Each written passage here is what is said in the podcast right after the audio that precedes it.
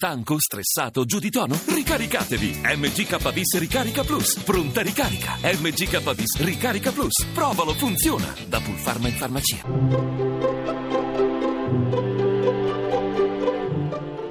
Il pensiero del giorno. In studio Gianni Gennari, teologo e giornalista.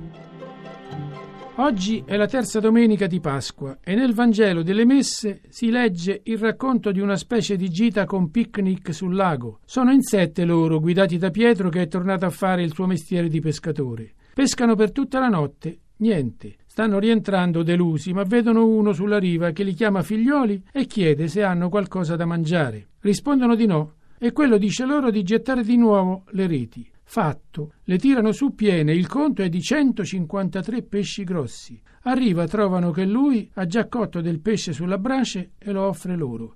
Venite a mangiare.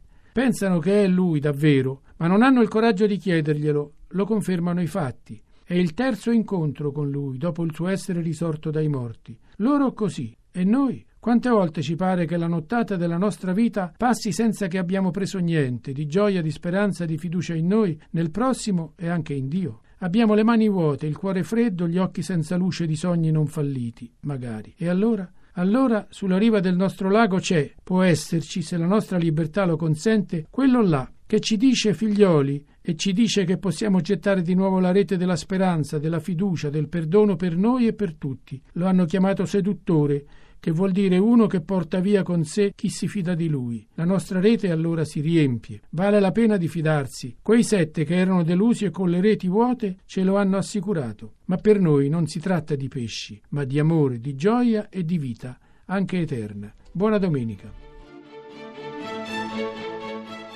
La trasmissione si può riascoltare e scaricare in podcast dal sito pensierodelgiorno.rai.it.